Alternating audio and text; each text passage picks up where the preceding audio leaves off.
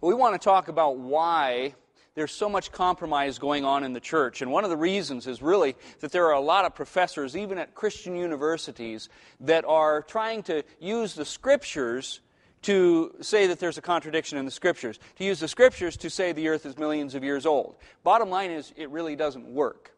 But it does sound very tricky. It sounds pretty convincing if you don't know your Bibles and you're not operating on faith, the Word of God as your starting foundation, rather than operating on faith that men know more than God.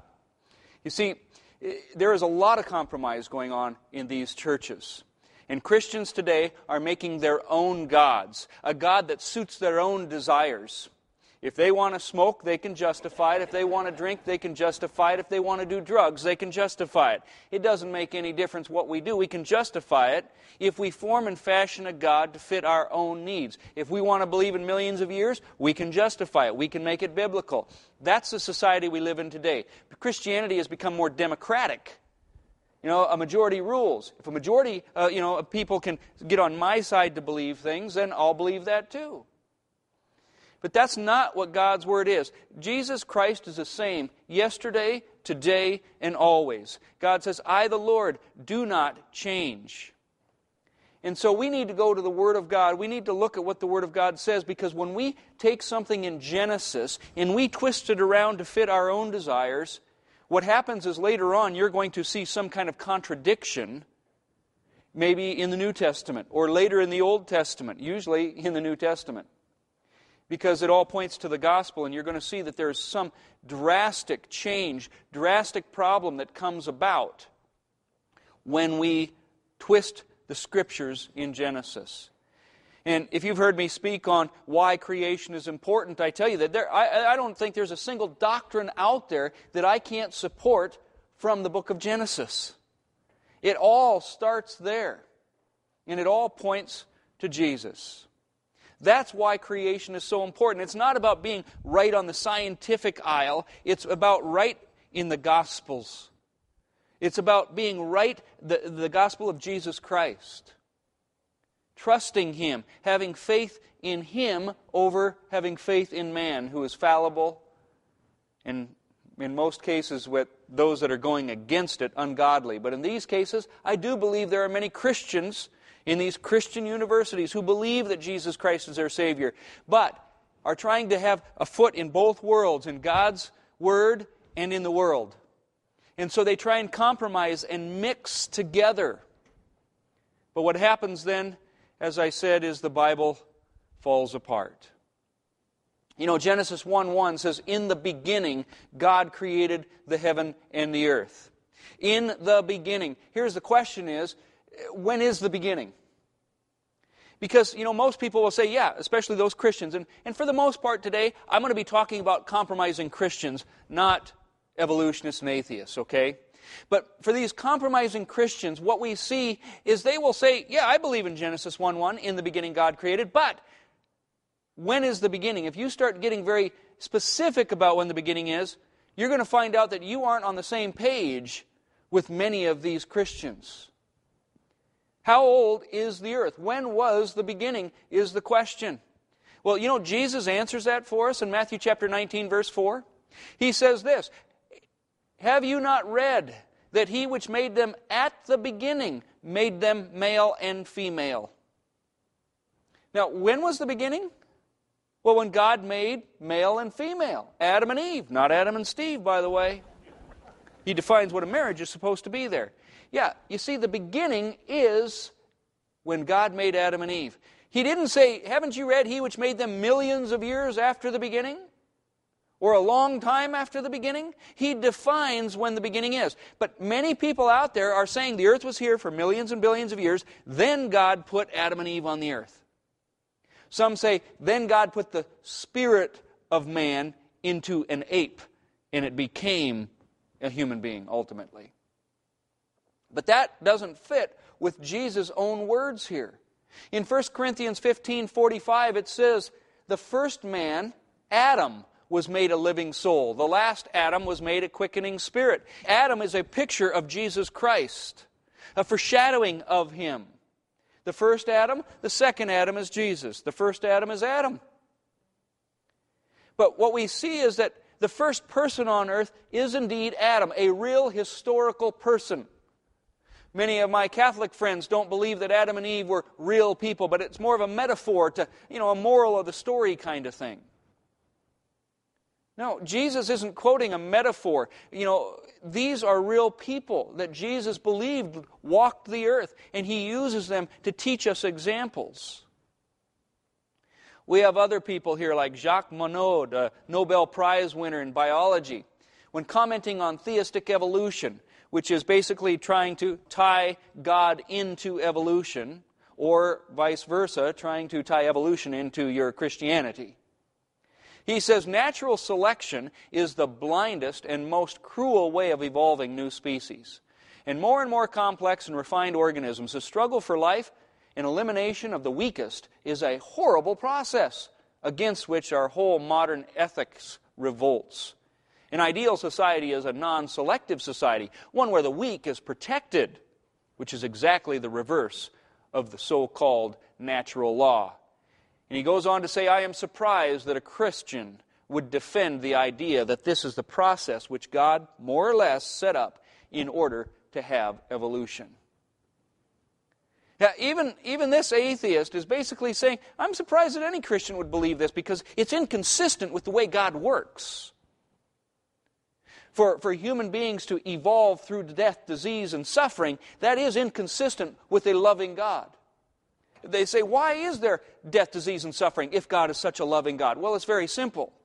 It's called sin. But if there's no Adam and Eve, then there's no sin that caused death, disease, and suffering, by the way.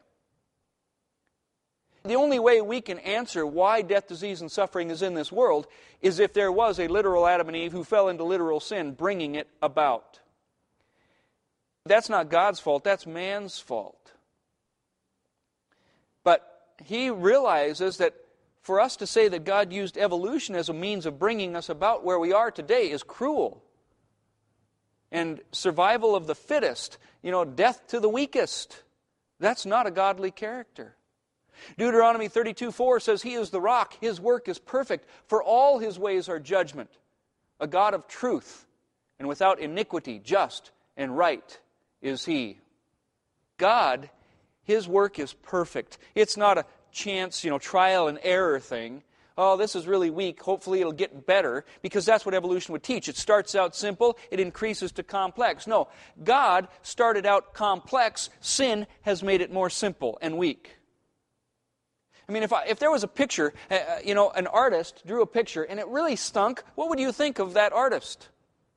You'd think he was a terrible artist. Likewise, if God's creation that he made for Adam and Eve initially, if it was an ugly creation, a weak creation, a diseased creation, what would that say about God? It would not reflect, you know, a, a good God, would it? No.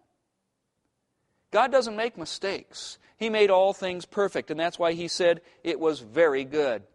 Hebrews 11:3 says through faith we understand that the worlds were framed by the word of God, so that things which are seen were not made of things which do appear. It is by faith, and that's what I want to challenge you with today. If you have to reason out Christianity, you will never be a Christian.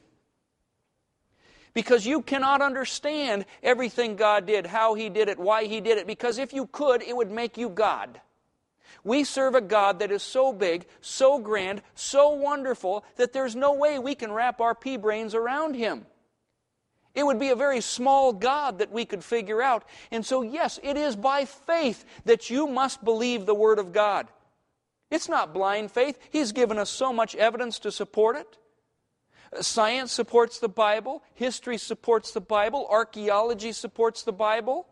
25,000 archaeological sites. So clearly, it is not a matter of blind faith. And I know evolutionists would like, oh, yeah, see, he admitted it. It's by faith he has to believe it. But here's the thing I'm big enough to admit that I have faith. They're not big enough to admit they have faith, but they do. Everybody has faith. It's just a matter of which faith is best faith to have faith in. They have faith, believe me, because they have to believe things that science goes against. The origin of life. There's a law of science that says life can't come about by, you know, non life, but yet they say it happened once. Second law of thermodynamics, they say, but it happens, it, it goes against things. You know, you can't have order coming from disorder. They have faith all over the place. The atomic particle that blew up, where did it come from? It came from nothing. Well, a law of science says it can't happen. Everybody has faith. Their faith is not, it's blind faith. It is not backed by archaeology, science, history. But the Bible is. And so you won't get all your answers here tonight. I'm sure of that because there's so, so many. Satan is out there trying to devour you. But I hope that you will have enough to say, you know what, I've got enough to go on here that I know that I can trust God. I can trust His Word. And there is nothing that is going to shake that foundation. Choose this day whom you will follow. But as for me and my household, we will follow the Lord. And I hope and pray that that's what you will do here tonight. In Exodus 20, verse 11, it says, For in six days the Lord made heaven and earth, the sea, and all that is in them. He didn't do it over millions of years. He says, In six days I made everything. And then I was done. I was finished. Because it says in Exodus 20, verse 11, God rested the seventh day, wherefore the Lord blessed the Sabbath day and hallowed it. The seventh day, it was done. He was, his work was over. But many Christians out there, compromising Christians, say, well, God is still creating. That's what evolution would mean, by the way. No, he's not. Hebrews 4 3 says, For we which have believed do enter into rest. As he said, As I have sworn in my wrath, if they shall enter into my rest, although the works were finished from the foundation of the world. His works were finished. There is no more creating going on. Oh, there's sustaining and holding together, as Colossians and Hebrews tells us. But the creation work is done. And we'll talk a little bit more about that later. Many other compromising Christians will say, well, well, the Pope said it's okay. I don't care what the Pope says. The Pope is a man. I don't care what any denomination says because it's run by men. I don't follow a denomination. I follow Christ. I follow His Word. And that's the key His Word. And so it doesn't matter, you know, because people are people, sinful, fallible human beings. 2 Peter 2, verse 21 says, Knowing this first, that no prophecy of the Scripture is of any private interpretation. You see, it's not up to you to interpret what God said, it's up to the Scriptures to interpret what the Scriptures say. You know, you know that Jesus, when he was walking on the road to Emmaus, he didn't just say, well, you know, these guys say this and these guys. He went to the law and the prophets. He went to his word to explain what happened in the New Testament, to what happened to him, even. But we have people who, I believe this guy is a Christian. His name is Hugh Ross. He believes that the earth is millions of years old, that God put the soul into the first human being, all kinds of crazy things. Here's what he says in the Genesis question 18 months later, I arrived in Revelation 22. During those months, I had read every page and failed to discover anything I could honestly label an error or contradiction. Some parts I had trouble understanding, but that didn't bother me.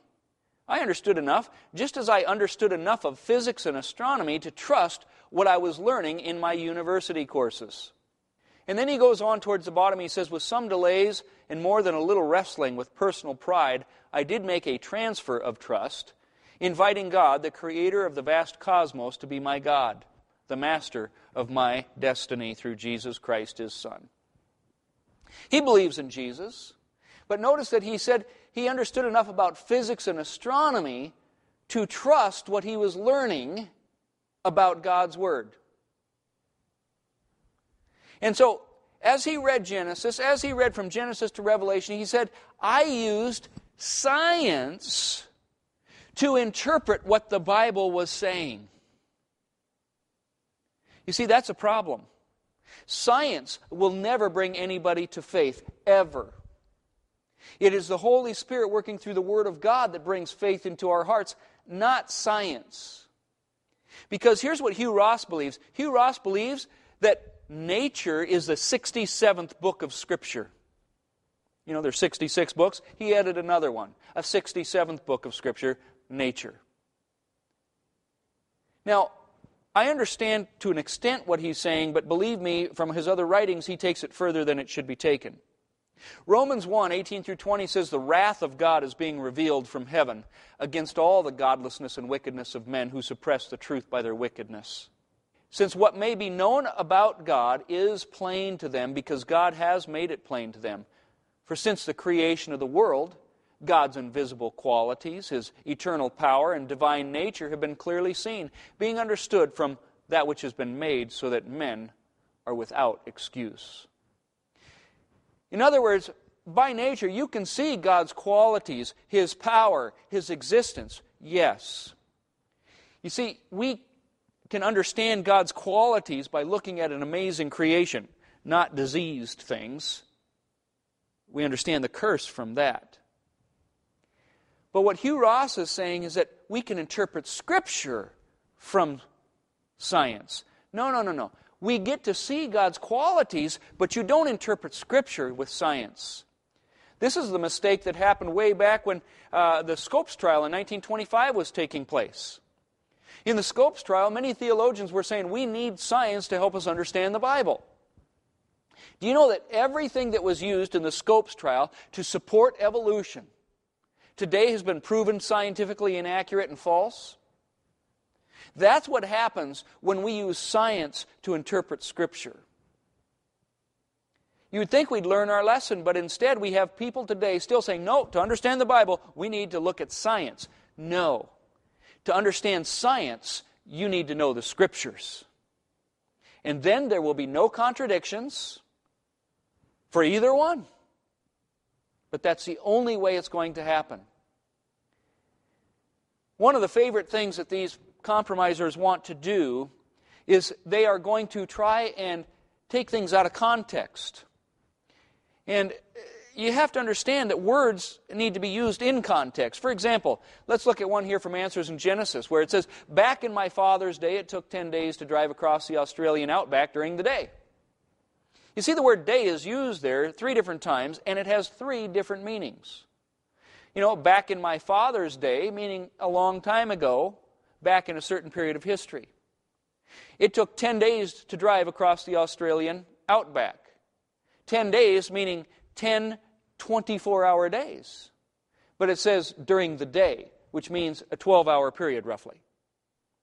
Three different meanings to the same word. That's why context is important. So you can't take something like the word day in Genesis and then say it means that in Psalms, or vice versa. You know, one of the things that came out of the, the Reformation of Martin Luther was sola scriptura, scripture alone. And I believe that's true. If you use science, if you use church fathers, if you use history, you're in trouble. Scripture alone. All those other things are good to support, but not to interpret. Let me give you an example of how they do this. Psalm 93, verse 1. It says, The world is firmly established, it cannot be moved. The Hebrew word there for moved is mot. In other words, the world is firmly established, it can't be moved. That's like geocentrism. You know, the earth is the center of the universe. The earth cannot be moved. It can't be rotating around the sun. The earth is stable. It does not move. Is that what God's saying there? No, not at all. But people can take it out of context. Psalm 16, verse 8 says, I have set the Lord always before me because he is at my right hand. I will not be shaken. Again, the word there for shaken is the same word used for moved in Psalm 93, mot. Is the psalmist saying that he won't be moved from one spot? Not at all. He's simply saying the earth won't move from its orbital pattern. Likewise, I'm not going to be moved shaken, moved from my belief, my, my, my philosophy, my understanding, my faith. So, you got to be careful. Context is important, or else you can twist things as much as you like. And today we've got uh, many times I've had people say, So you probably believe the earth is flat, right? I was speaking in Colorado once, and this heckler guy says, So, is the earth flat or round? Trying to imply that creationists are flat earthers and that creationists persecuted Galileo. He was right, but yet he was persecuted because they believed the earth was flat. No. Just go do some studying of history. Rather than believing everything they're throwing out there, study it a little bit. Galileo, who was a young earth creationist, wasn't convicted of heresy. He was convicted only of suspicion of heresy. He was guilty not of going against science either. He was guilty of going against a papal decree. He was going against the church. That was what he was guilty about. It was insubordination, you might say. Eh, it's crazy. Do you know that people did not believe the flat earth? There was a small group of people who believed the earth was flat back then. All you got to do is go look at some artwork and whatnot. You can see that throughout all of history, they understand, understood, especially in the Bible, that the earth was round. You see Greek statues and whatnot of people holding the earth in their hand, having their foot on the earth. The Bible even says in Isaiah and other places that the earth was round. It was a small group of crazy radicals, just like we have today, a small group of crazy radicals who believe the earth is flat today. It's called the Flat Earth Society. Now, here's the funny thing about this, by the way. Next time somebody tells you creationists believe the earth is flat, tell them, Do you know that the president of the Flat Earth Society is an evolutionist? Yeah, he is.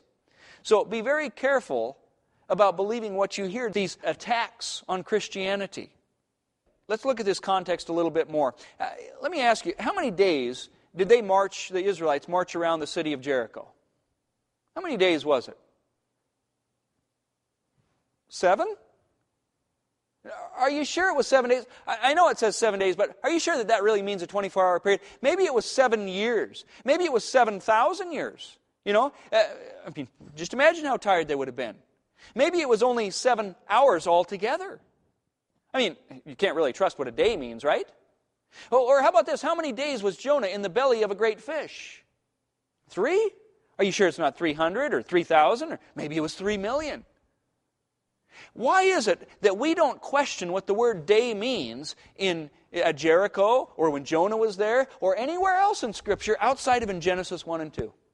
Isn't that something? Nobody questions what day means anywhere in Scripture except in Genesis 1 and 2. That ought to tell you something right there. Well, let's go look at Genesis 1 and 2. And actually, before we look at Genesis 1 and 2, let's look at how the word day is used outside of Genesis 1 and 2. Do you know that word day, which is in the Hebrew, yom? It is used 2,291 times. 845 times it is used in the plural form, yamin. There are extra meanings other than a 24 hour day in some cases. Five usages altogether which can be used for the word yom. Number one, it can be used as a time during the day, like, you know, during the day we drove across the Australian outback. Number two, it can be used as a 24 hour period, like it took me 10 days to drive through the outback during the day. It can be used as a vague concept of time. It can be used as a specific period of time, like the day of the Lord. It can be used as a period of a year. So people say, see, it can mean something other than a 24 hour day in Genesis.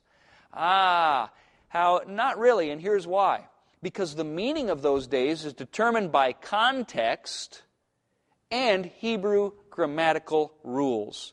So when we read those, we know what it's saying. For example, outside of Genesis 1 and 2, do you know that that word day is used 410 times where a number is associated with it, like first day, fourth day, tenth day, whatever? Outside of Genesis 1, it is used 38 times where there's evening and morning applied to it. It always means a 24 hour day. Just like when a number was associated, it always means a 24 hour day. When evening or a morning is attached to it, it always means a 24 hour day. 23 times there's evening or morning with day attached. So, not evening and morning, but evening or morning attached. In all 23 times, it means a 24 hour day outside of Genesis 1. 52 times it appears with the word night with day. It always means a 24 hour day. In other words, the Hebrew grammatical rules here are also showing us that any time you associate a number, an evening, a morning, a night with the word day, yom, it always means a 24 hour day without any exception throughout the entire scriptures, not looking at Genesis 1 and 2. So let's take that rule here and let's go to Genesis chapter 1 and see if God might have been trying to tell us something here. In verse 5, it says, God called the light day, and the darkness he called night. And there was evening and morning, a number, day first day. In verse 8, there was evening, morning, number. In verse 13, evening, morning, number. Verse 19, evening, morning, number. Verse 23, evening, morning, number. Verse 31, evening, morning, number. I would say God is trying to say something. It's a 24 hour day. You know, even Dr. Dobson, he had a form letter that if you wanted to, uh, uh, you know, ask him, because Dr. Dobson, by the way, is one of these compromisers. Now, don't get me wrong. I believe he's a Christian. I think he's got some great material out there. I've used Dr. Dobson's material. I'm not saying don't, but what I'm saying is he's a compromiser when it comes to his faith in the Word of God, when it comes to science and creation. Here was a form letter. Do you believe or support the Big Bang? His answer is this in the form letter Yes. And I see nothing in Scripture that indicates that God did not speak the universe into existence by this method. Nor do I understand why it is so threatening to my fellow believers. The Big Bang, if it did in fact occur, was the creation event described in Genesis 1. In the beginning, God created the heavens and the earth. Now, note this for those who say such a notion contradicts Scripture, I hope they will point out the specific verses that concern them because I haven't seen them. In other words, if you can't point to a scripture that says the Big Bang isn't real, he's going to believe in it. Guys, can you point uh, to a scripture that has the word abortion in it? Can you point to a scripture? No, Big Bang isn't there, but I can show you all kinds of scripture to say abortion is wrong. Likewise, I can show you all kinds of scripture that says the Big Bang didn't happen. Because the Bible in Genesis, the whole chapter 1 and 2, tells us it didn't happen. It tells us that when God made man, it doesn't say millions of years afterwards, and so on. And, and worse yet, he goes on to say this But the sun was not created until the fourth day. So, was the first day really a day? I don't know. You see, what he's saying is this the sun isn't created until the fourth day. Now, notice, by the way, he had to take Genesis literally to even say this statement. But, if the sun's not created till the fourth day, what gave you evening and morning on day one and on day two and on day three. How can you say the fourth day is a day because you can't have an evening and a morning, day one, two, and three, without the sun? That's what he was saying there. So, was the first day really a day? I don't know. Couldn't be a day if you don't have an evening and a morning because it's the sun that regulates that. Is it really? No, it's not. You see, guys, you don't need an evening and a morning with the sun. A flashlight could give you an evening and a morning. All you need is an earth that is in rotation and then a light source. You'd have evening, morning, evening, morning, evening, morning. Now, again, I know it wasn't a flashlight, it was Jesus, the light of the world, the one who created all things. That light, evening, morning.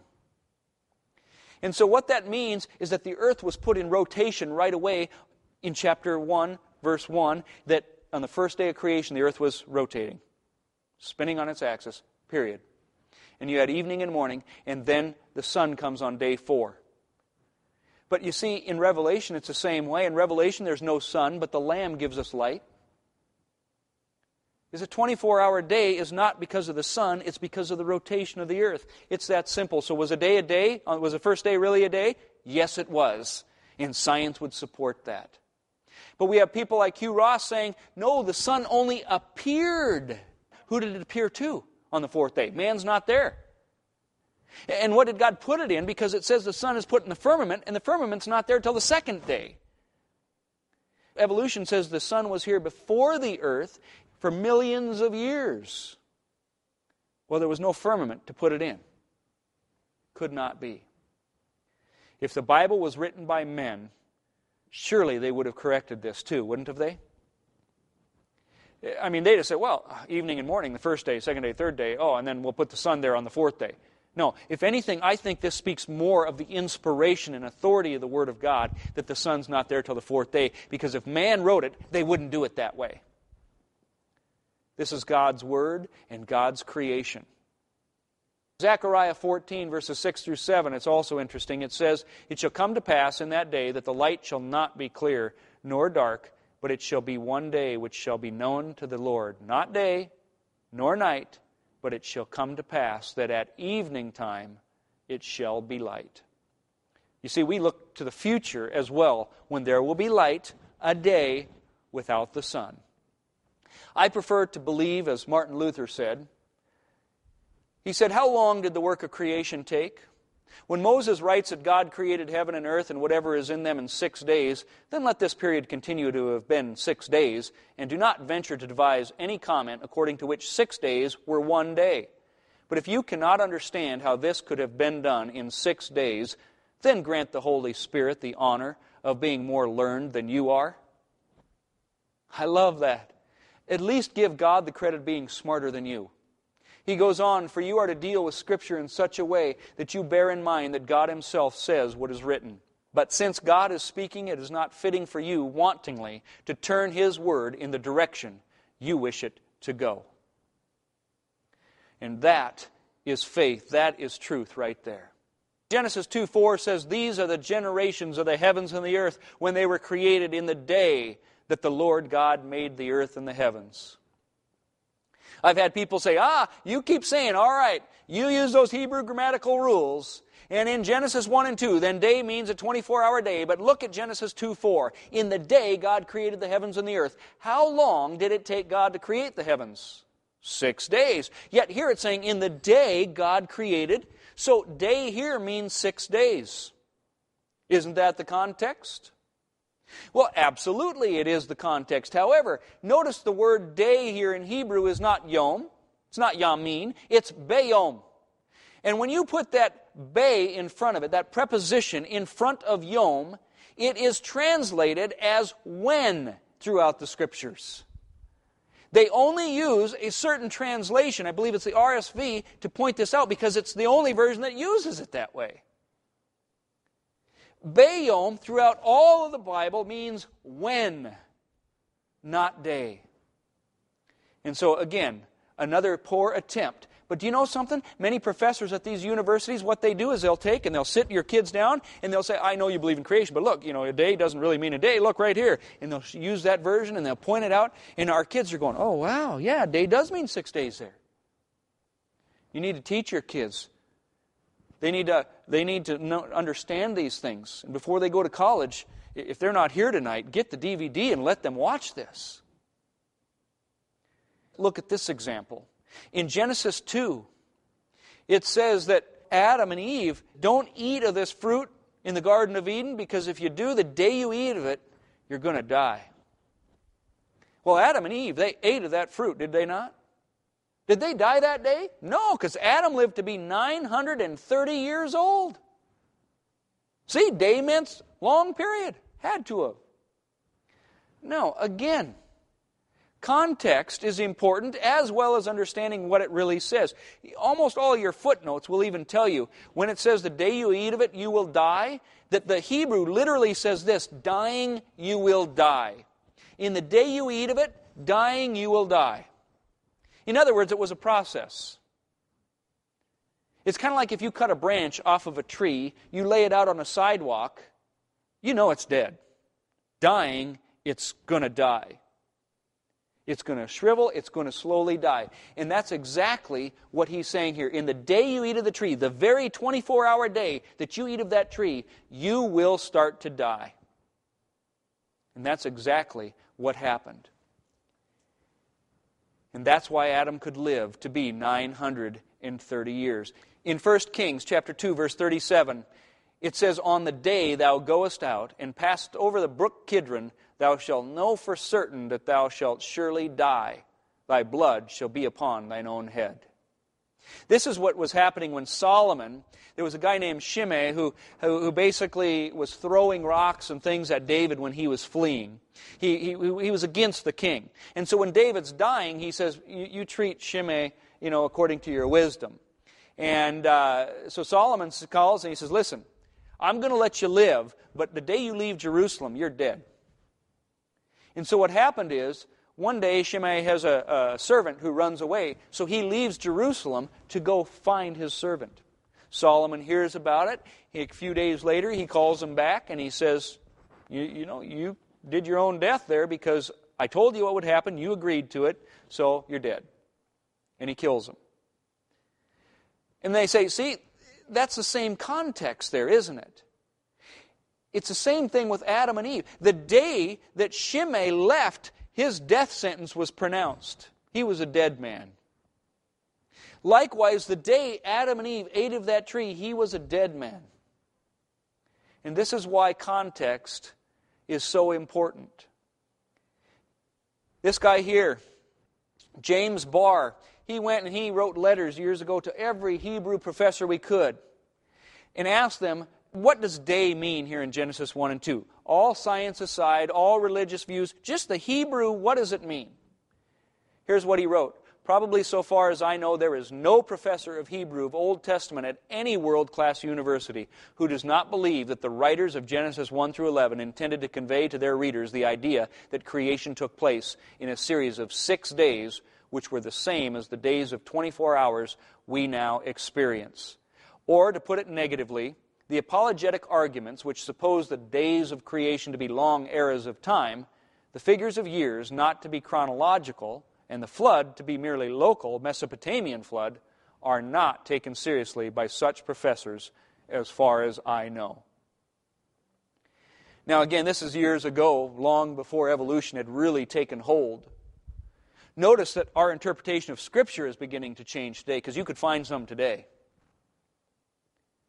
But why is it taking hold? Not because the Bible led us to this understanding, but because our interpretation of science has led us to that understanding of Scripture. And by the way, science is always interpreted. The same evidence is interpreted by a creationist as it is an evolutionist, but we can come up with two different interpretations. That's why science can't interpret Scripture, because it's your bias that interprets the science, which means then it would be your bias that will interpret the Scripture. There are no verses in the Bible where yom means anything other than a normal 24 hour day if it is modified with a number like a second day, third day, fourth day, and so on. And so there is no way that Genesis 1 and 2, the word yom, can mean anything but. Now, some will say, well, the seventh day is continuing. God rested on the seventh, and so that day is continuing to this very day. And they say that the word morning is metaphorical, but that can't be proved. But that's their bias that interprets it that way. It doesn't say there was evening and morning the seventh day, so they say it's still going. To be consistent, then, did it ever really begin? That's ridiculous. But the only reason they're trying to get it to do that is to allow for evolution to take place.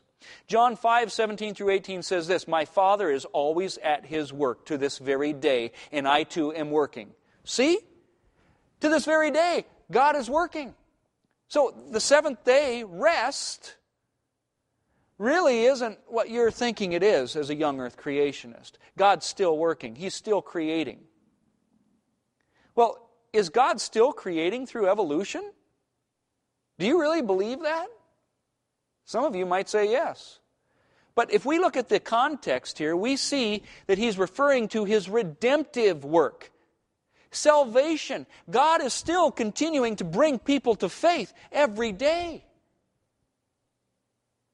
Go look at the context. But what they do is they take this one little verse and try and apply that to evolution. No, Scripture interprets Scripture. Go look at the context. It's salvation, his redemptive work, not his creation work. His creation work is finished. And Hebrews 4 makes a pattern to the rest as the kingdom of God. And frankly, do you know that each day of creation, and we'll talk about this later, can model a thousand years of history. We'll, we'll get to that here later. And so that seventh day rest, Hebrews 4 models as our heavenly home rest, not the period we're living in now. Genesis 2, verse 2 says, On the seventh day, God ended his work which he had made. That's his creative work. And he rested on the seventh day from all his work which he had made. Period.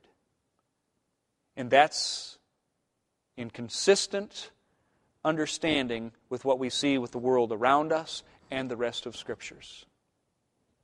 Hugh Ross even says that we can measure the heavens to see the Big Bang. He says, we see the red shift of light going out there. And so, if we can see the end of the red shift of light, then we'll see where the Big Bang actually was. Because really, what the red shift of light is, is light is moving away from us. It moves towards the red end of the spectrum. So they say, see, if it's moving away from us at some point in time in the past, it would have had to come together to one single point. That's the Big Bang. However, there are other biblical explanations that make much more sense. The Bible tells us very clearly that God stretched out the heavens at creation. In other words, He stretches them out. We'd see the redshift of light, not because of a Big Bang, but because of what the Scripture says. That God created things more closely together than stretched them out. Which also explains, by the way, why you see starlight millions of light years away.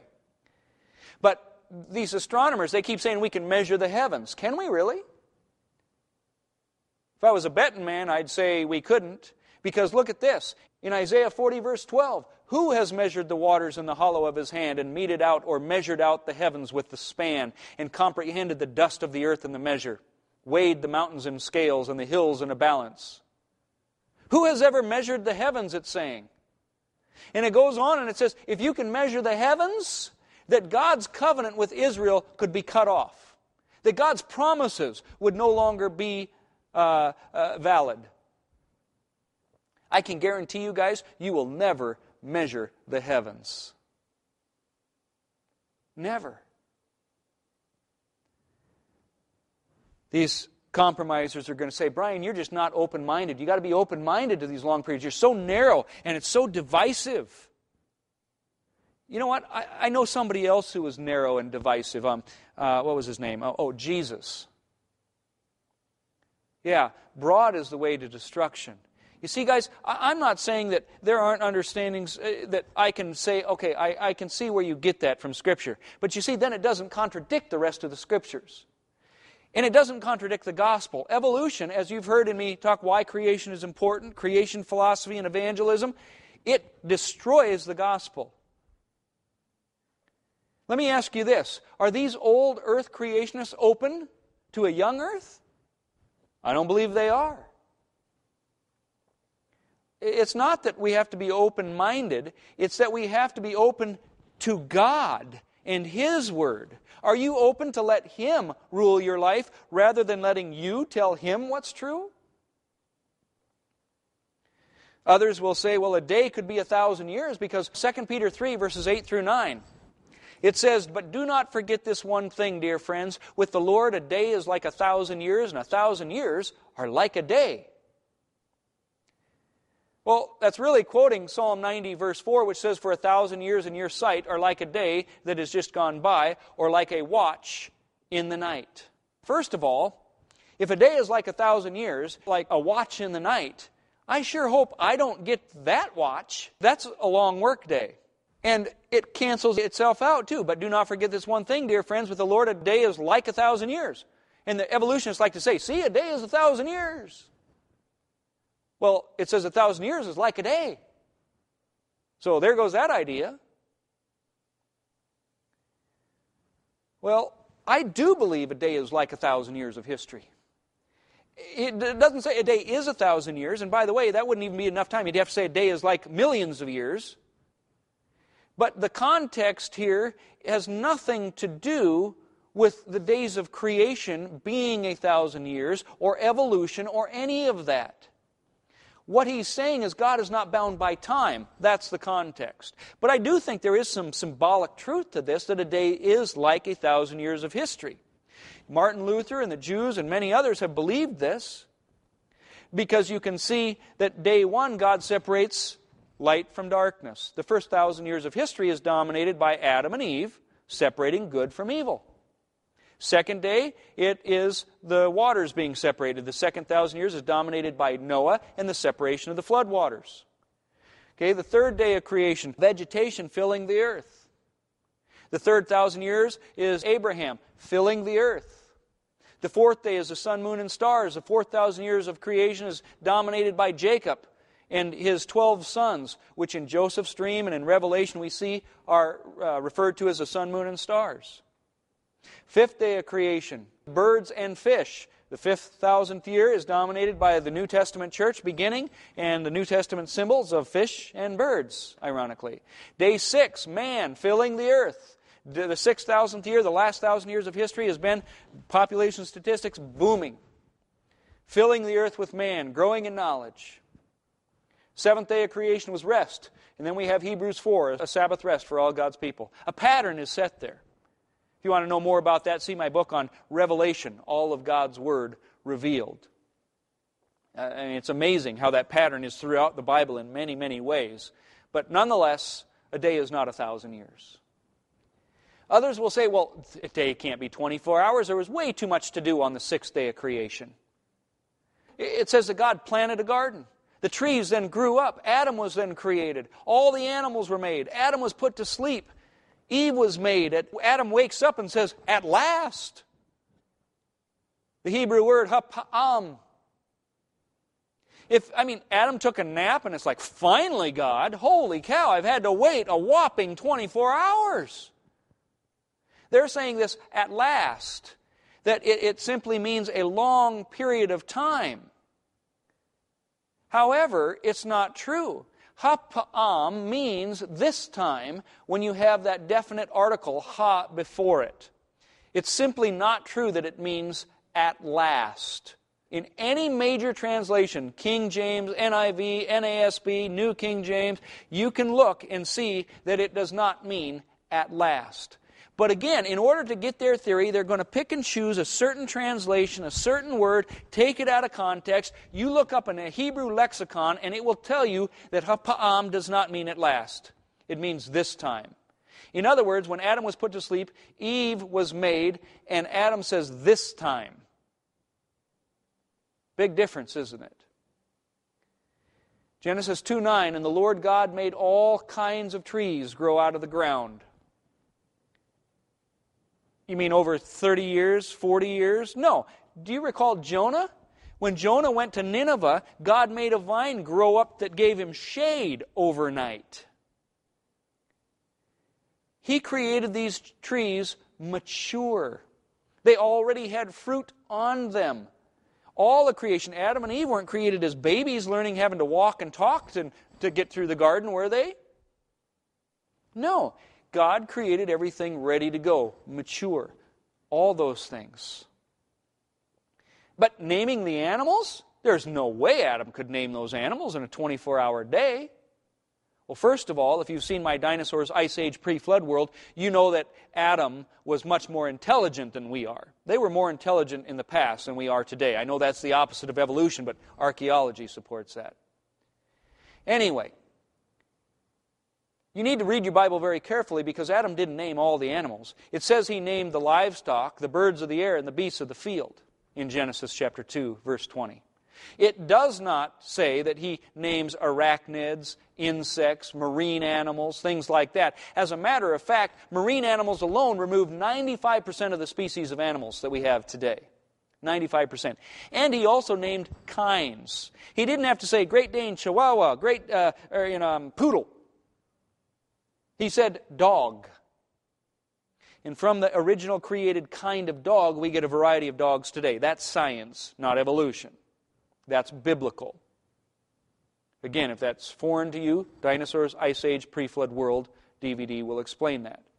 But what I want you to see is that of the 2 million known species today, 98% are invertebrates. And he did not name invertebrates according to the scriptures in Genesis 2. The remaining 2% of animals we have today consists of 40,000 vertebrates. You remove 25,000 marine vertebrates, because he doesn't name marine animals, 4,000 amphibians, which he doesn't name. That leaves 11,000 species. And that's not kinds. You take out of the 11,000 kinds, it would be extremely generous to say that Adam named about 2,500 animals. That's it. 2,500. That means he could name one animal every five seconds, have a five minute break at the end of every hour, and get them all named in less than four hours. Boy, God really overworked him, huh? No, there wasn't too much to do on the sixth day of creation. The trees were planted mature. Adam named the kinds of animals. Very simple. Others will say the Hebrew toledoth means many generations or long periods of times in Genesis 2 4. These are the generations of the heavens and the earth when they were created. In other words, these are the many years, millions of years that God used to create things. Hugh Ross says that in his book. Well, I believe he has recanted of that now finally, but bottom line is, even the lexicon that is quoted by Hugh Ross in his book says that this only means what is brought into being by someone in Genesis 2 4. It means the events that followed the creation of heaven and earth. The NIV, even correctly, says this is the account of. It's a record of. Not these are the long periods of. It's an account, a record of. And the lexicons support that. But again, you'll have professors saying, look, these are the generations. That word generations means a long period of time. No, it doesn't. Go do your research. Go to any computer. Look up some Bible program where they have Hebrew and look at it. It doesn't mean that. These people are lying to you to get you to believe in evolution. It's just simply not true. Or how about the thorns that grew? We find fossilized thorns that are millions of years old, according to evolution, 410 million years old. Uh, well, wait a minute. My Bible says Adam and Eve brought thorns about, but they've got thorns before Adam and Eve. Hmm. That doesn't make any sense. Guys, when we look at the six days of creation, isn't it interesting? You say, yeah, but there's just no scientific proof. I believe there is. If you know, my DVD on scientific evidences of a young Earth will show you that. But first of all, let me ask you this: What scientific proof do you have that Jesus was born of the Virgin Mary? Oh, you don't have any, do you? As a matter of fact, even if you lived in Jesus' day, you would have had to have taken Mary's word for it, wouldn't you? Yeah. I mean, who of you, if your daughter came home and said, Dad, I'm pregnant, but it was the Holy Spirit, would say, oh, You're grounded, and if I ever see Joseph again, I'll kill him? That's what you'd say. Yeah, there's no scientific proof of it. What scientific proof do you have that Jesus could actually walk on water out to that boat to his disciples? Or that he could actually speak and a storm would just calm? Or that he could actually raise the dead? I mean, really? Hmm. How about his own resurrection? That's what we call hermeneutics. And uh, this is how we study the scriptures. And you know something? The same hermeneutics should apply to Genesis that we apply to Matthew, Mark, Luke, and John, should it not? That's why I say this comes down to faith. You guys have faith enough to believe that Jesus rose from the dead and walked on water, but you don't have faith enough to say that he could create this world by speaking it into existence? Should not the same hermeneutics apply? Why is it that you have a double standard then? That you can have faith that Jesus can be born of a Virgin Mary, but you can't have faith that God could create in 24 hour days. Oh, because science doesn't support it? Like I said, it does support it if you take your time to do your research. But again, science doesn't interpret the scriptures. God said, and behold, it was very good. Evolution would mean that very good meant death, disease, and suffering. Uh, on the sixth day, oh, it was very good. Look at all the disease, the animals dying, all the things that led up to Adam and Eve to come about. That's not very good, and that's not God's quality. So, an evolutionist says, well, where are we going to fit these millions of years in? It's got to fit in there somewhere, and really the only place that we can get it is somewhere between Genesis 1 1 and 1 2. And this is where we get the gap theories. that there was a gap between Genesis 1 1 and verse, Genesis 1 2. Now, if you go look in your Bible, you can see that gap. It's a little blank space that's between every letter and every word throughout the rest of your scriptures. So, why are they putting it there? Well, because they're allowing faulty science to interpret the scriptures for them. Another area they'll get it in is that, well, we'll put it in, well, each day of creation could have been millions of years. No, each day of creation could not be millions of years because the plants are created on day three. How did they get photosynthesis then from the sun for the next million years? Yeah, it doesn't work. The insects aren't created till later, so they couldn't pollinate the plants for millions of years. Doesn't make any sense. Now, there are a lot of problems with this theory. Notice the scriptures don't say this. This is man's ideas being put into the scriptures. Do you know that the, uh, this gap theory was invented in 1814 by a Scottish theologian and a Masonic Lodge member named Thomas Chalmers? It's not a historical position of the church. It's a man's idea people are running with. It violates many scriptures like Genesis 1 5, 2 2, 2 3, Exodus 20 11, Hebrews 4 4, which talks about in six days God made the heavens and the earth and all that was in them. It puts death before Adam's sin because they say that there was all the death, the fossil record we see today, died, and then we see Adam and Eve being coming about, coming about. So Adam and Eve didn't bring death into this world, like the scriptures would say. It has Satan falling before the seventh day, violating Genesis 1 and Ezekiel 28. People say, well, when did God create Satan? God created evil. No, God did not create evil. Evil is nothing. Evil isn't anything. Evil is the absence of good. Kind of like what cold. What is cold? Nothing. It's the absence of heat.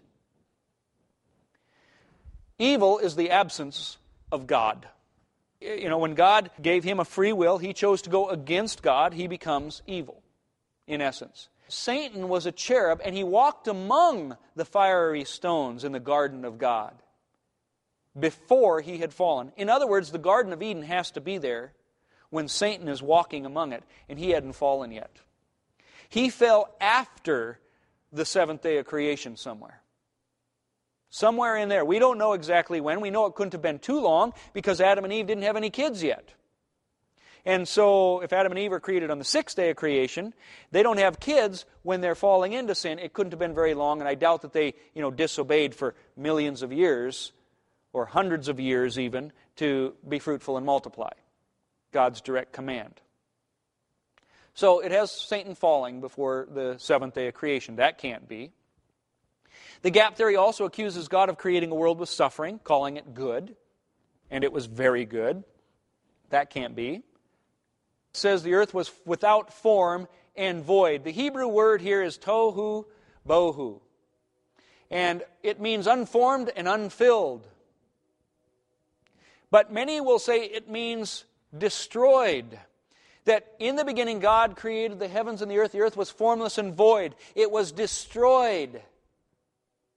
And the earth was formless and empty because it was destroyed. That's why we see the fossils. That's how they try and put it into that gap. Tohu bohu. Uh, guys, it's not true. It simply means it was unformed, unfilled. That's all it means. And let me explain to you why this couldn't be that way. Because, again, what they're saying is God created the earth, He destroyed it, He makes a new one in verse 2, and that's with the one that Adam has put on. Well, Genesis 1:28 as well. We're uh, going to kind of tie this together. It says, And God blessed them, and God said unto them, Be fruitful and multiply, and replenish the earth. They'll tie that in and say, See, this is support of that. And God said, Replenish the earth. Replenish. Replenish means fill again. Because the first thing, everything was destroyed, so now it needs to be filled a second time. Again, tying those things together, they'll convince many of your children and grandchildren in Christian universities that maybe there was a creation before Genesis 1 2. It could not be. First of all, that word replenish is only in the King James Version.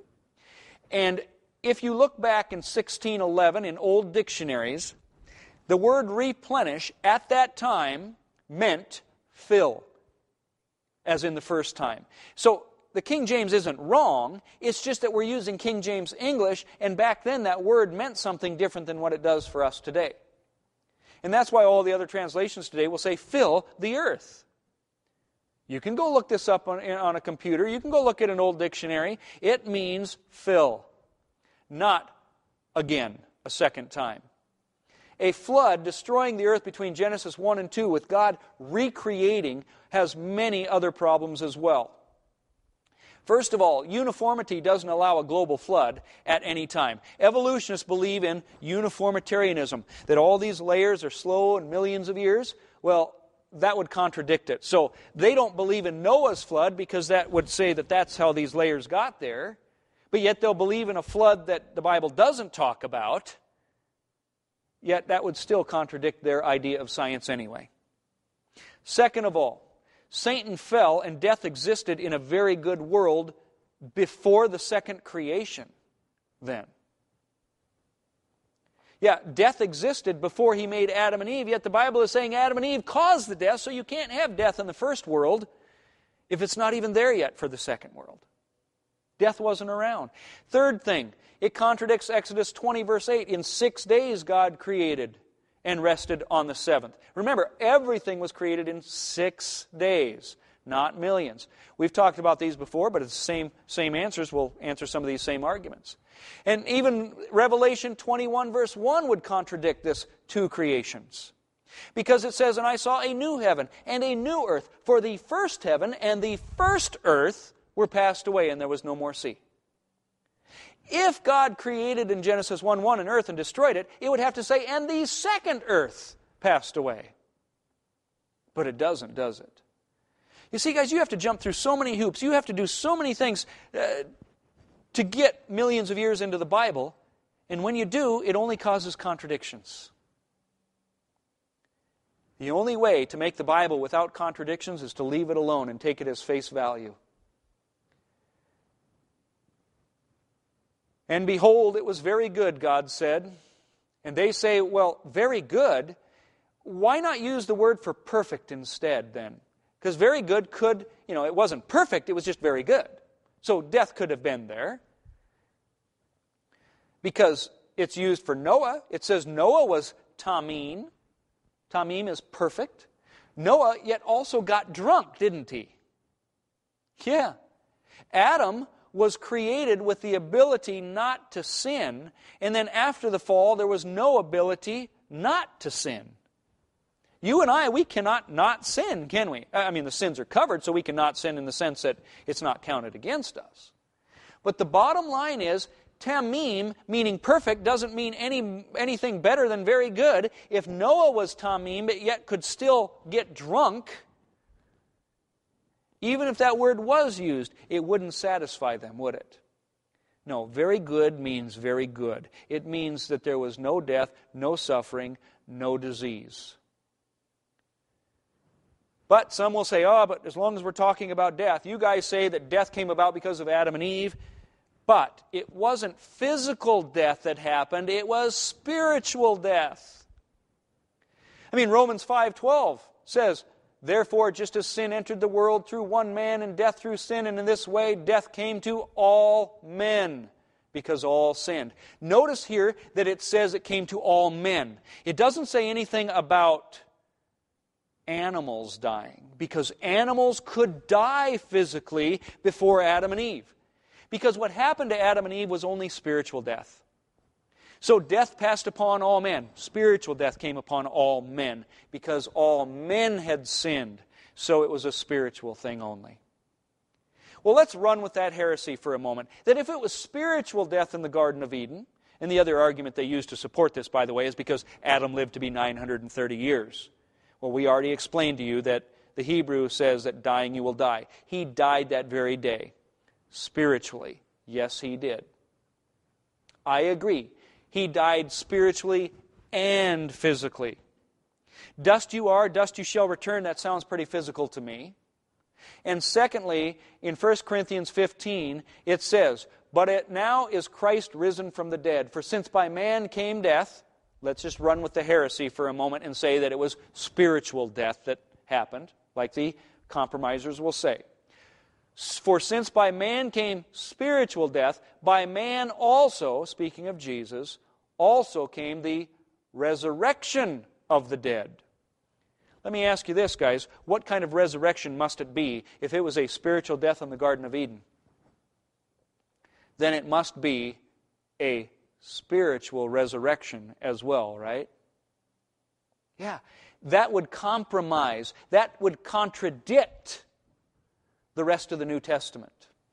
It goes on, for as in Adam all die, even so in Christ shall all be made alive.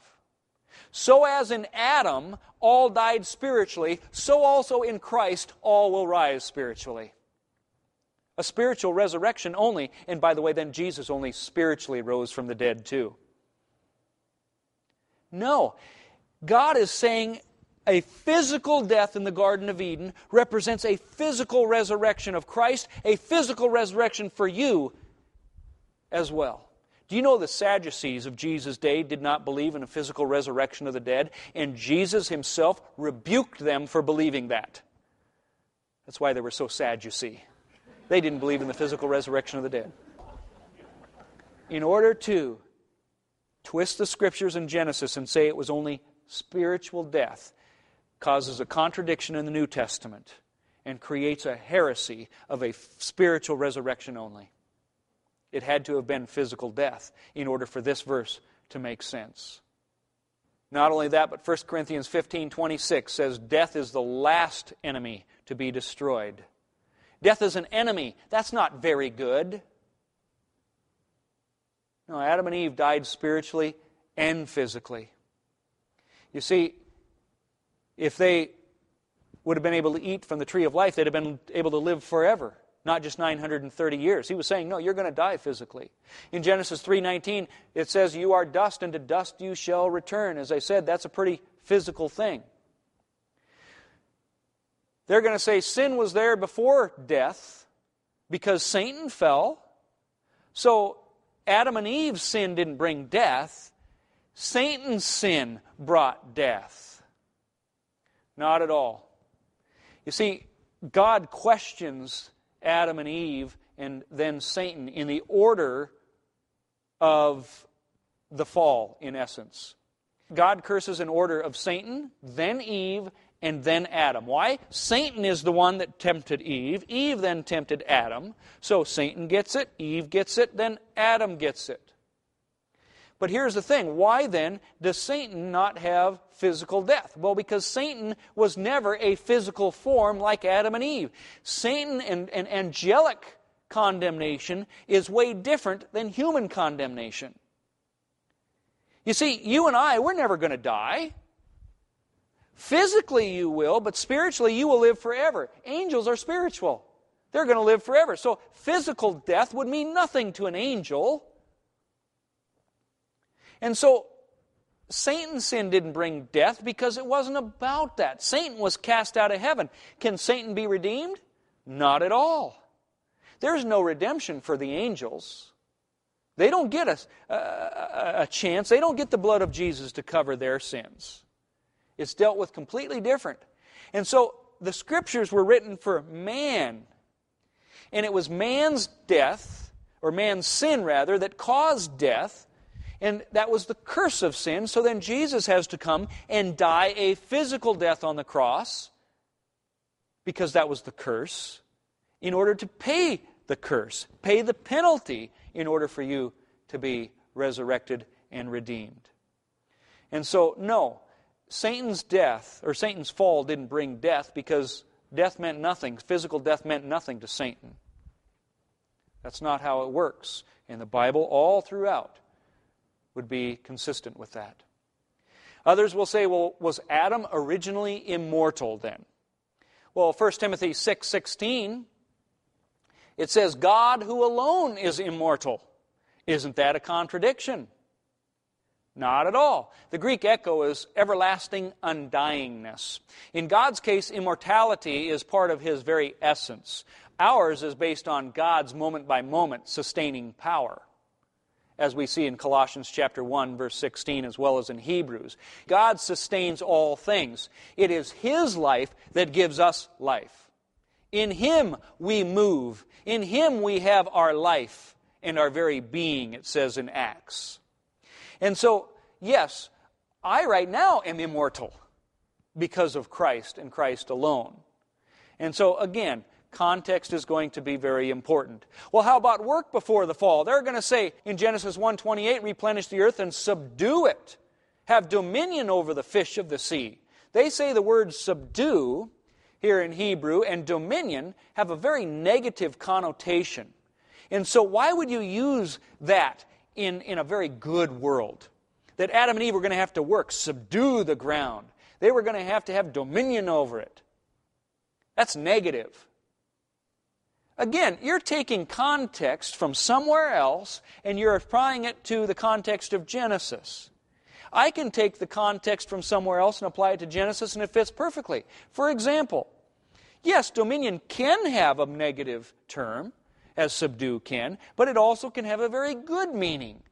In Solomon's dominion, Solomon, the same Hebrew word, had dominion and it resulted in peace and safety in 1 Kings chapter 4 verses 24 and 25. Yes, so God is going to have dominion and it's peaceful. Heaven, God has dominion. It's good. And the Garden of Eden was, by the way, a model and foreshadowing of heaven. My book on Revelation also goes through that as well. So it can mean a negative thing, but it can also mean a good thing if the right person has dominion. And the right person is subduing God. And not only that, but you know, I've hardly worked a day in my life the last 12 years.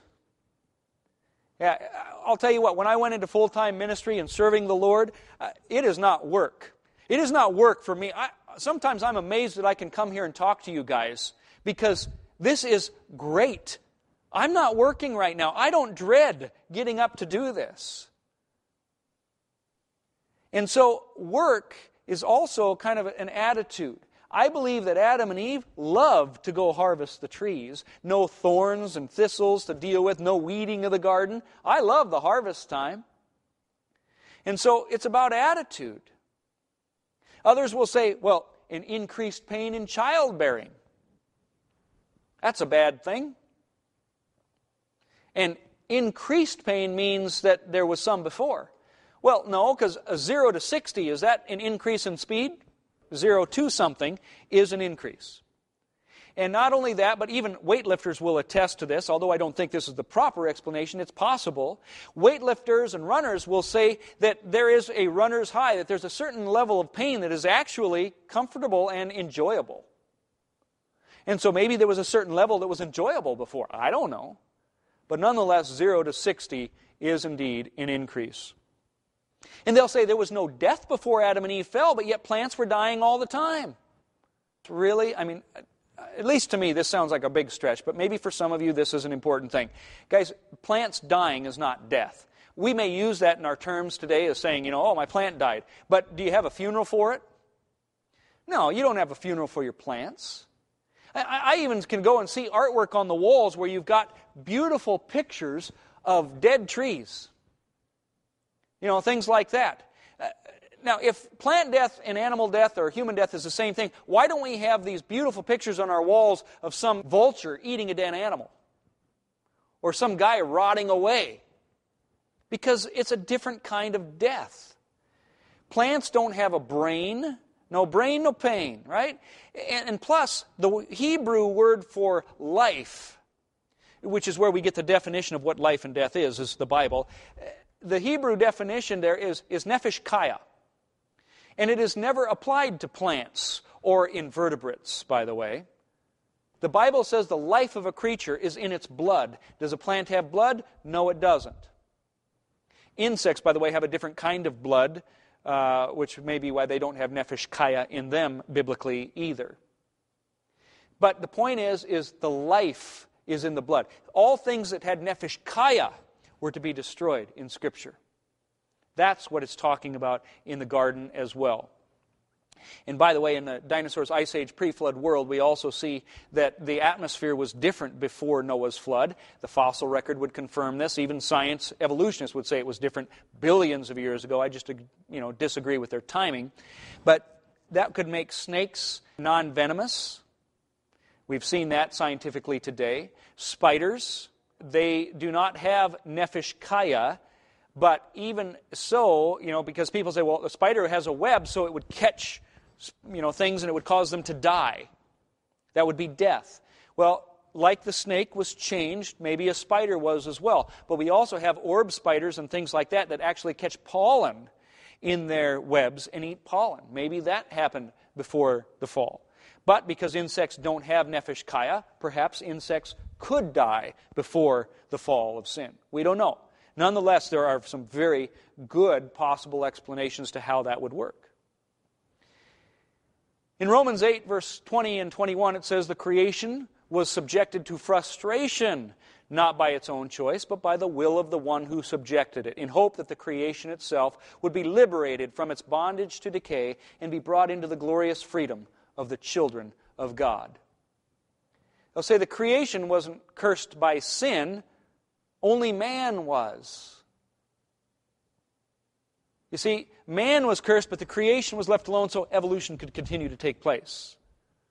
Really?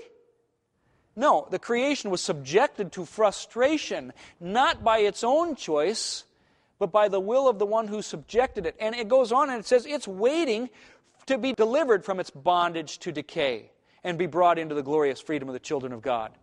In Acts 3, verse 21, it says, He must remain in heaven until the time comes for God to restore everything.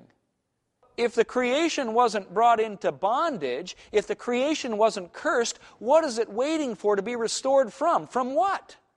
From very good? No. The creation was cursed along with man, as Genesis 3 clearly tells us. Thorns coming up and so on. Not only that, but if death before the fall was good, like they're trying to say, then in Revelation we should see the same situation in the good heaven.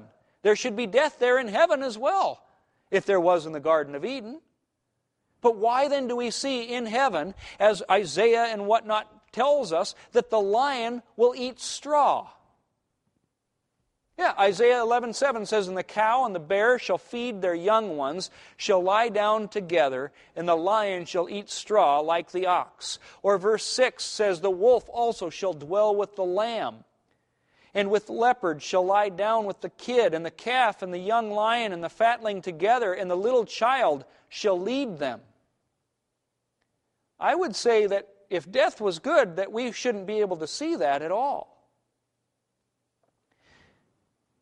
And as far as going back again to Satan falling before the Garden of Eden was made, it says, Thus saith the Lord God in Ezekiel 28 that you, Lucifer, seal up the sum, full of wisdom and perfect in beauty. You were in the Eden, the garden of God. Every precious stone was your covering until sin was found in you. To say that Satan fell before the Garden of Eden is absolutely a contradiction to Ezekiel 28 here. No question about it. And it goes on to say in Job 38, verses 4 and 7, it says, Where were you when I laid the foundations of the earth? And all the sons of God, and that word there is angels, Ben Elohim, shouted for joy. So when God created the foundations of the earth, the angels were shouting for joy. They were good, they were, they were excited. They were happy about this until sin was found later in Satan after the Garden of Eden. In Genesis 1:31 again, we see God saw everything that he had made and behold it was very good. That is not a world in which Satan could have fallen in. How about cell death? People say, well, you know when we grow our cells die and therefore there would be death for us to grow before the fall of sin. What, Adam and Eve didn't have cells growing and whatnot? I don't, maybe they didn't. But even if they did, that doesn't contradict the scripture. Because you see, cell death could happen before the fall. Cell death is what we call apoptosis. It's a programmed cell death. It stops faulty cells from multiplying and causes development, whereas something called necrosis is like a cancer cell. They're two completely different things, even medically today. And so apoptosis would be able to take place. That's just cell growth. It isn't dying. Uh, you know, your, your cell itself uh, wouldn't have the nephesh kaya by itself either. So you could grow, you could do those things without that being a contradiction. Others will say, well, germs, how could you have germs before the fall? Even today, deadly germs today have a mild variant that is harmless. And many of them have these symbiotic relationships. They're good. You know, we have bacteria in our stomach that cause digestion. That's a good thing. So bacteria aren't all bad. Germs aren't all bad. They, eh, they could have, because of the curse, there can be genetic things that cause them to deteriorate.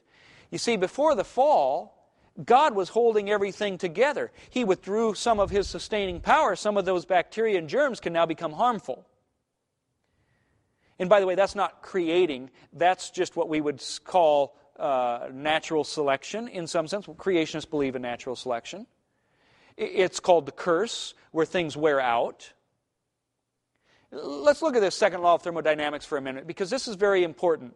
Many people think that the second law of thermodynamics, which basically says entropy, things wear out, they fall apart. Usable energy becomes less usable. In essence, they say, well, that must have come about then after the fall, that things started falling apart after the fall. I don't believe that's true. You see, I mean, to, to an extent it is. The second law of thermodynamics has good things as well. To say it's just entropy is an oversimplification. The second law also has good things. For example, when we breathe, we have high and low air pressure that allows us to breathe. When you walk, we use friction that allows us to move. That's a good thing, and that's the second law. Digestion is a second law of thermodynamics. So I believe that the laws, all of the laws that is governing this universe, were created in the beginning. God created the heavens and the earth right there. That's when it was done. The second law was made right there. In the beginning, God created. The laws were set into place. What happens, though, is that God probably simply, after the fall, withdrew some of the sustaining power that we see in Colossians 1:17. We also see it in Hebrews. That God is holding all things together. I like to look at it as, as atoms in a rock. If you would take a rock, there are atomic particles in there. Do you know in atoms there's movement? Quarks, protons, electrons, neutrons. There's movement. Those things are spinning. Where's the movement? Movement is energy. Where's the energy coming from? In a rock. Yeah, it's God who fills the universe. God is in everything. He fills everything and He sustains it. He holds it together. Can you imagine what would happen if the atoms, the movement in those atoms would stop in a rock? What would happen? You know, in my mind's eye, I, I kind of picture all of a sudden my rocks going to dust. But that can't be because, frankly, dust is made up of atoms. All matter is made up of atoms. I have a tendency to think that what 2 Peter talks about is going to happen, that the heavens will go away with a great noise. You see, the Big Bang hasn't happened, it's a coming. Everything's going to go away with a great noise. It's going to go away because God's sustaining power I think, in some senses, the spinning of those atoms, even, is going to be withdrawn.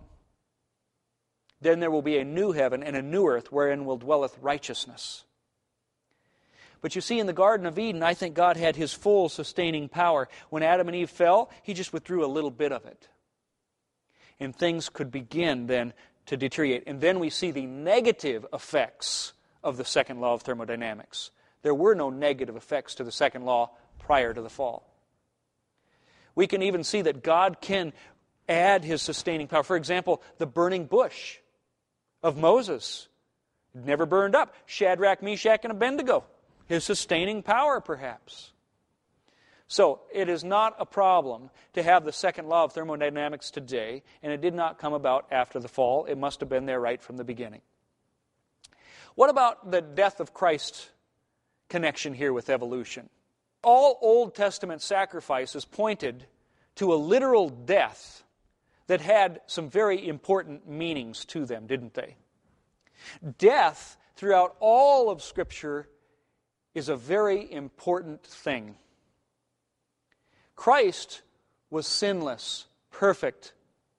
Animals were not. And that's why Hebrews said that there was a need for Jesus, a more perfect, a better sacrifice, one that could be done once for all.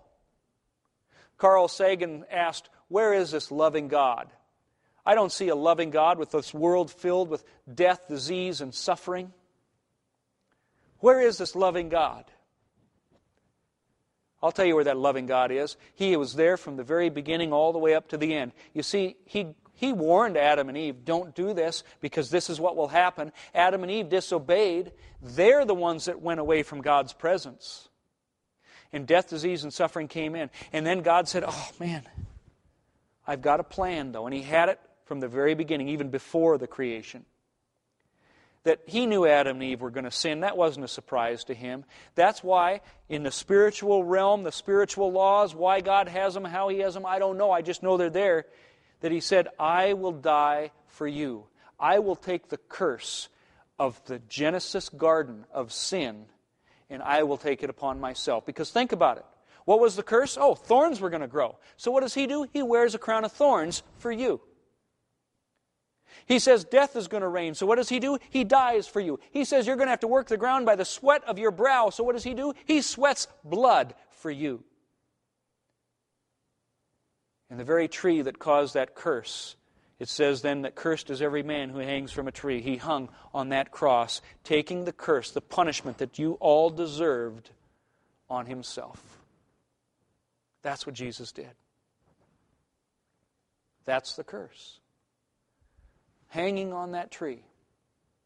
He conquered it, rising from the dead, so that when we die, we too can have new life. But if evolution is true, and death was here, physical death, long before Adam and Eve, that means physical death has no spiritual meaning, it has no purpose, it's just something that happens, it's just natural. Therefore, Jesus' death would be just natural, it's just something that happens. And his death then certainly could not bring atonement and forgiveness to you today. That's what millions of years means. But if Adam and Eve were real people who fell into literal death disease or literal sin which caused literal death disease and suffering, A, I know why there's death disease and suffering in this world today. Because man's sin brought it about, not God. And B, I know then that Jesus' death has literal meaning and purpose. That is why this is important, and that is why we must not compromise. Now, I don't want you to lose your head over this. All right? You, you need to trust Jesus. You need to trust His Word. Some of you might be saying, I just don't know what to believe. Listen, you believe the Bible. That's it. Trust Jesus and all His Word. What is Jesus, by the way? The Word of God that became flesh. Jesus is the Word. And if you're going to doubt the Scriptures, you're going to twist those up. What you're doing is you're twisting up Jesus and doubting Him. You know, in Genesis 7:19, another thing that they try to do to use the Scriptures to uh, contradict the Scriptures ultimately, or to get people to believe in millions of years, is they'll say Noah's flood was not a global flood. It was just a local flood over in Mesopotamia somewhere. Well, that's interesting because, you know, if we look at Genesis 7, let's just try and see if a kindergartner would read this, if they could get a local flood out of it. Let's look what it says. The waters prevailed exceedingly upon the earth, and all the high hills that were under the whole heaven were covered. Fifteen cubits upward did the waters prevail, and the mountains were covered, and all flesh died that moved upon the earth, both of fowl and cattle and beast, and of every creeping thing that creepeth upon the earth, and every man. All in whose nostrils was the breath of life, of all that was in the dry land died, and every living substance was destroyed which was upon the face of the ground, both man and cattle and creeping things, and the fowl of the heavens, and they were destroyed from the earth, and Noah only remained alive, and that they that were with him in the ark. Do you think all, every high mountain, do you think that might be trying to tell us something? There is no way you can say that Noah's flood was a local flood by just looking at the scriptures and getting it from there. But Hugh Ross says, Oh, I, I got a local, I read that, I get a local flood right away. First of all, he says, All doesn't always mean all. For example, in Luke 2, verse 1, it says, There went out a decree from Caesar Augustus that all the world should be taxed. Hey, were they taxed in America then? No, they weren't. See, all doesn't mean all the world. Actually, it does. The word world is the, where the key is.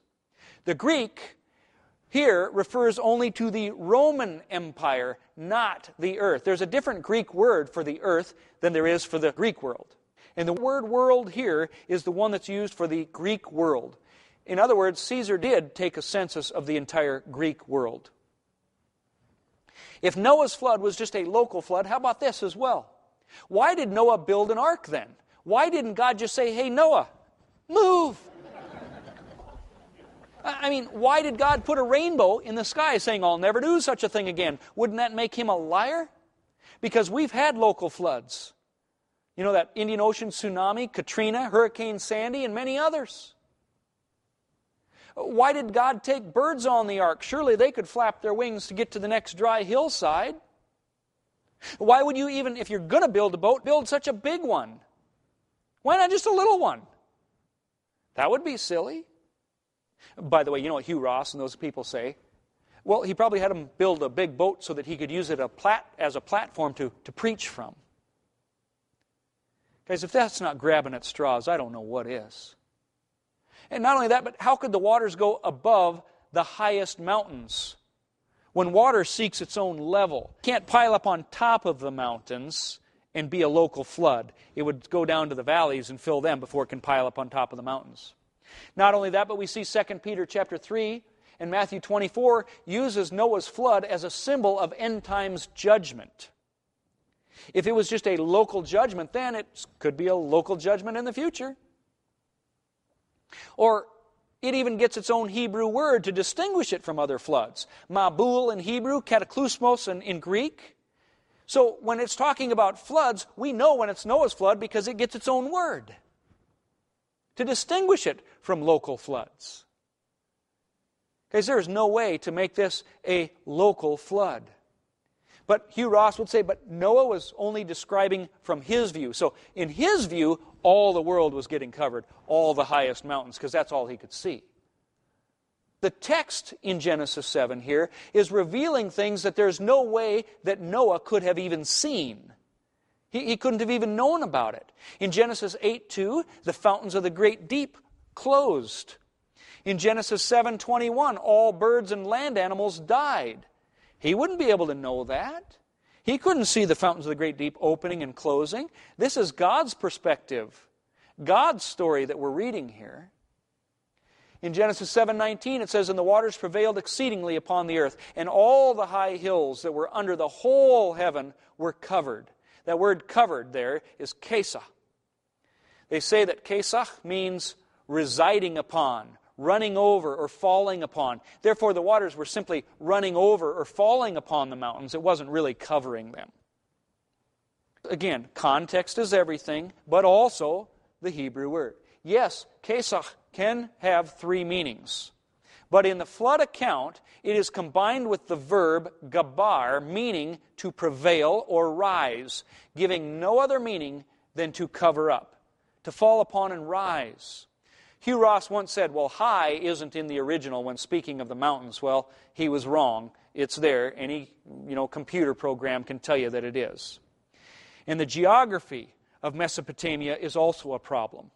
How could the waters of a local flood rise 600 feet to get the ark to Mount Ararat? That's a problem. 2 Peter 3, verses 5 through 6, really sums it all up. It says, But these scoffers they deliberately forget that long ago, by God's word, the heavens existed and the earth was formed out of water and by water, and by these waters also the world of that time was deluged and destroyed. You go back and read 2 Peter 3. He's saying, In the last days, scoffers will come, and what they will do is deny Noah's flood as covering the mountains. Second Peter, Jesus is telling us that people would deny Noah's flood as a global flood. And here it's happening, and people are saying, well, I think that could be right. It could be a local flood, not a global one. When Peter said scoffers would say that. Others will say, well, there's no way Noah's ark could be built. It would be way too big. No ark like that could be built today. It would fall apart. A wood ark? No way. Actually, history proves that argument wrong. Uh, truth is, nobody in our modern day has ever tried to build an ark that big. But second of all, we have history telling us that boats that big were built. Ussher described one that had 1,600 rowers, 800 on each side, with 1,200 fighting men that was four to 500 feet long. We also see Athanasius tells us, and uh, Ptolemy and, and others, that the ship, there was 420 foot long one, 57 feet wide, and 72 feet high in 244 BC. Now, by the way, Noah's Ark was about 450 feet long, 75 feet wide, and 45 feet high. Very similar. Here is a picture of one as well that was destroyed in World War II. So it's no longer here today, but the pictures are, are of it today, showing that boats clearly could be made that would be that big. The fact is that no boat over 350 foot mark has ever been tried to be built in modern day shipbuilding out of wood because we use iron and, and steel, and it's just better to do that. We can even make them bigger than Noah's Ark today. And what a weak argument, anyway. Maybe the pyramids don't exist. We can't make those today. So maybe they don't really exist. Just a weak argument. Others will say, well, all the plants would die, all that salt water and whatnot. No. First of all, the waters weren't as salty back then, they gradually get saltier. Second of all, we see even Darwin himself showed that seeds sprouted after being soaked in salt water. So that's a weak argument. Others will say, well, you know, you guys say that the earth is 6,000 years old, but there are gaps in the genealogies, and those gaps prove that it could be long periods. Well, no. Even if there were gaps, guys, you would have to have, you know, even with 250 generations, you'd only get it to be 10,000 years old, 10 to 15. And so if you want to believe in the gaps, fine. A 10 to 15,000 year old earth, that doesn't destroy the gospel. And it certainly doesn't allow evolution to, to, to fit. But I don't believe there are gaps in the genealogies. But let me give you some examples, because there are gaps, but you understand when they're supposed to be there. 1 Chronicles 3 10 has these names Asa, Jehoshaphat, Jehoram, Ahaziah, Joash, Amaziah, Azariah, Jotham.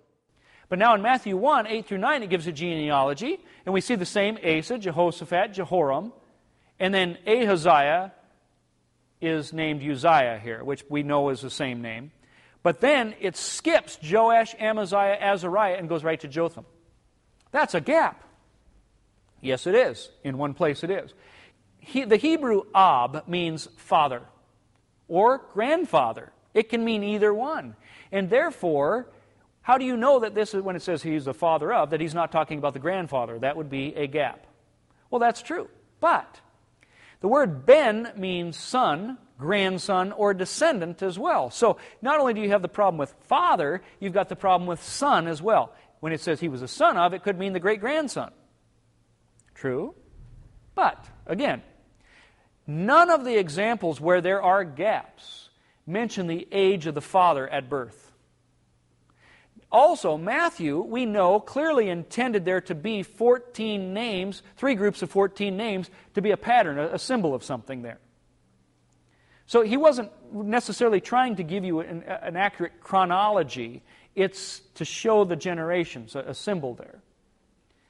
And finally, and most importantly of all, there is always an accusative particle, et, marking the direct object of the verb begat, when ab means father, not grandfather.